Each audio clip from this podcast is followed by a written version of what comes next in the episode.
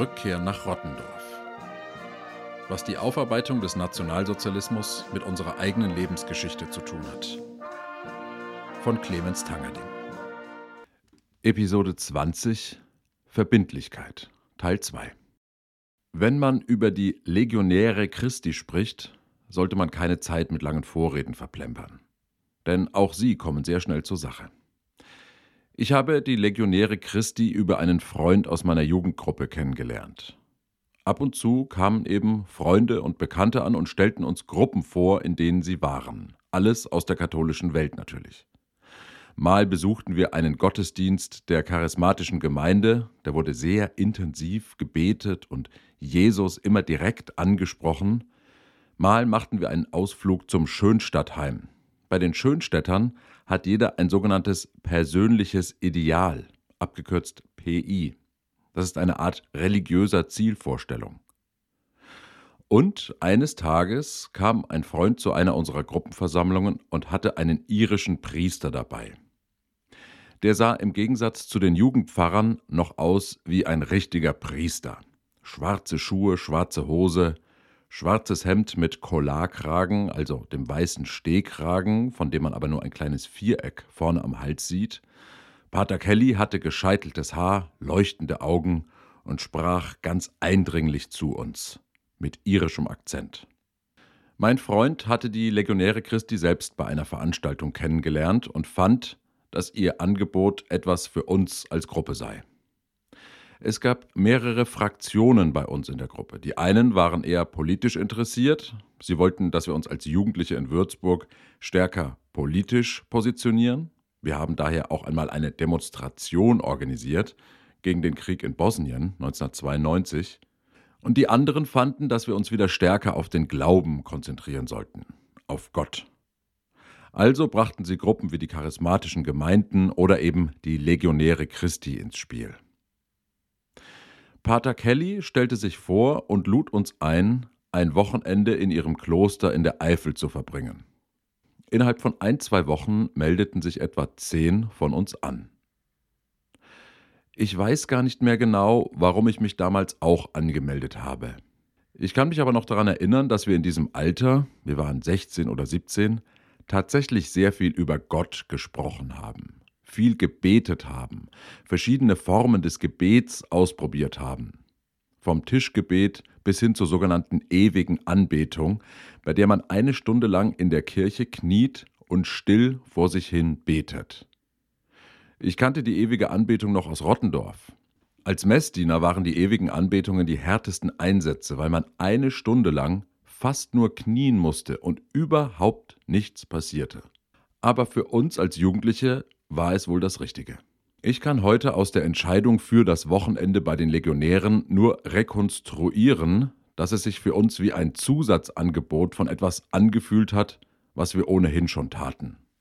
So wie ein Junge, der zweimal die Woche zum Tischtennistraining geht, sich für ein Wochenendtrainingslager anmeldet, so meldeten wir uns zu den Schweigeexerzitien der Legionäre Christi an. Als wir in Bad Münstereifel ankamen, holte uns ein Pater ab und fuhr uns ins Kloster. Er erzählte uns, dass die Priester der Legionäre Christi alle zwei Studien absolvieren mussten: Theologie und noch ein anderes Fach. Alle mussten, wenn ich mich richtig erinnere, auch in Rom studieren. Wer so viel Erfahrung mit katholischen Institutionen hatte wie ich schon in der Zeit, der konnte die Besonderheiten dieses Ordens sehr schnell erfassen. Die Legionäre waren nicht wie Pastoralreferenten oder Religionslehrer, die versucht haben, die Sprache der Jugendlichen zu sprechen. Sie wirkten auch nicht so, als würden sie sich sonderlich für unsere kleinen Probleme interessieren. Sie strahlten aus, dass sie ein Programm hatten, einen Plan für uns und dass sie diesen Plan für uns umsetzen wollten. Da Pater Kelly zu uns in die Jugendgruppe, in die KSJ kam und uns einlud, wollten sie offenbar Jugendliche für ihren Orden gewinnen. Als wir im Kloster ankamen, gab es Abendessen. Essen in katholischen Organisationen wird immer in denselben silbernen Blechschüsseln serviert. Es gibt immer lauwarmen Hagebuttentee aus silbernen Blechteekannen. Wie bei den Benediktinern in Münster-Schwarzach bedienten bei den Legionären einzelne Mönche die Gruppe. Sie trugen weiße Schürzen über ihrem schwarzen Habit. Wir saßen da und aßen und danach sollten wir schweigen. Ein ganzes Wochenende lang. Nur bei den Gebeten sollten wir sprechen dürfen. Die übrige Zeit verbrachten wir in einem Raum mit Pater Kelly, der uns irgendetwas erzählte, woran ich mich nicht erinnern kann. Bei Schweigeexerzitien verbringt man sogar recht viel Zeit in der Gruppe. Man sitzt also nicht die ganze Zeit im Zimmer oder läuft durch den Wald. Aber man redet eben nicht. Ich weiß noch, wie sehr mich dieses Schweigen nach einiger Zeit belastet hat. Obwohl ich es eigentlich mochte und ganz gut aushalten konnte, damals schon, meine Klappe zu halten, aber der Ort war bedrückend. Lange, stille Flure, wenig Farbe, das ganze Kloster wirkte bedrohlich auf mich. Die schwerste Zeit war der Abend, denn abends, wenn man etwas erlebt hat, nicht sprechen zu dürfen, schweigend ins Bett gehen zu müssen, das war schwer für mich. Mir fehlte das Beenden der Übung für den Moment, die Rückkehr in das gewohnte Gespräch, um Ruhe finden zu können, um schlafen zu können. Also schlief ich schlecht. Wir hatten keine Handys damals, wohlbemerkt. Am nächsten Tag, als wir uns zum Frühstück trafen, ging es mir wieder besser. Doch dann kam die nächste Schweigeeinheit. In mir regte sich ein starker Widerstand. Aber keiner, der sich gut und richtig anfühlte, sondern ein Widerstand mit schlechtem Gewissen. Wenn es ein zentrales Element, ein zentrales Gefühl meines katholischen Aufwachsens gibt, dann ist es das. Das Gefühl, das Falsche zu tun, wenn man das Regelwerk, die Ansprüche, die Erwartungen der katholischen Organisationen verletzt. Ich fühlte mich schlecht, weil ich spürte, ich muss hier raus. Ich sprach mit Pater Kelly. Er erklärte mir noch einmal den Sinn des Schweigens und den Sinn, Schweigen auszuhalten. Ich verstand alles, doch innerlich hoffte ich nur, dass er mich zum Bahnhof fahren würde. Bevor ich das Gespräch mit ihm suchte, rief ich meinen Freund Benedikt an. Wir waren zusammen in der Schule in Frankreich gewesen und seitdem befreundet. Seine Familie lebte in Krefeld, also nicht so weit weg. Ich fragte ihn, ob ich zu ihm kommen durfte. Ich durfte. Also konnte mir nur noch Pater Kelly einen Strich durch die Rechnung machen, indem er ablehnte, mich gehen zu lassen und mich zur Haltestelle zu fahren. Pater Kelly sagte zu, aber er stellte eine Bedingung. Ich musste für den Freund, zu dem ich fuhr, beten.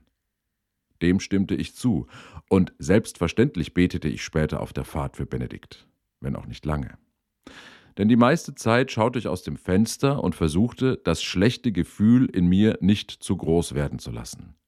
Ich hatte ja nicht nur das Kloster und die Schweigeexerzitien hinter mir gelassen, sondern auch meine Gruppenkameraden zurückgelassen. Ich fuhr nicht sofort. Es gab erst wieder Essen, dann ein Fußballspiel, dann ein Gebet im Klosterhof und dann durfte ich gehen. Auf das Fußballspiel freute ich mich riesig. Ich liebte Fußball vor jedem Spiel, auch bei den normalen Freitagnachmittag-Kicks neben unserem Gruppenheim, war ich aufgeregt. Die Legionäre spielten auf einem normal großen, also sehr großen Fußballplatz. Mir fiel sofort auf, wie fit sie waren. Es war kein einziger Dicker dabei, nur drahtige, junge Kerle, die rennen konnten wie die Weltmeister. Ich spielte, sehr ungewöhnlich für mich, im Sturm und tat, was ein Stürmer mit meinen Fähigkeiten tat eine nach der anderen Chance vermasseln. Ich machte die einfachsten Dinger nicht rein und erreichte die besten Pässe nicht. Darauf reagierte ich wie auf dem Sportplatz in Rottendorf. Ich schrie Fuck und Scheiße und verdammt nochmal. Ich hatte für einen Moment vergessen, dass ich bei den Legionären Christi war. Aber sie erinnerten mich daran. Jemand kam freundlich auf mich zu und erklärte mir, dass man nicht fluchen solle. Na klar, ich verstand es und fühlte mich wieder schlecht und bei den nächsten versemmelten Bällen schrie ich einfach wortlos in mich hinein. Das Spiel ging weiter. Es dauerte lange, und irgendwann waren wir richtig runtergewirtschaftet und konnten nicht mehr. Trotzdem spielten die Legionäre weiter. Irgendwann rief einer sehr laut Seid. Daraufhin rannten die Legionäre los. Wir verstanden gar nichts, schauten uns an und trotteten hinter ihnen her. Seid? fragten wir uns. Was sollte das bedeuten? Habt ihr es auch gehört? Wir verstanden aber, dass sie sich beeilten, ins Kloster zurückzurennen. Als wir ankamen, sahen wir die ersten ehemaligen Fußballspieler schon im Habit durch den Kreuzgang Richtung Klosterhof laufen. Als wir uns selbst umgezogen hatten, liefen wir selbst in den Klosterhof. Die Legionäre standen vor einer Marienfigur aus Stein und beteten.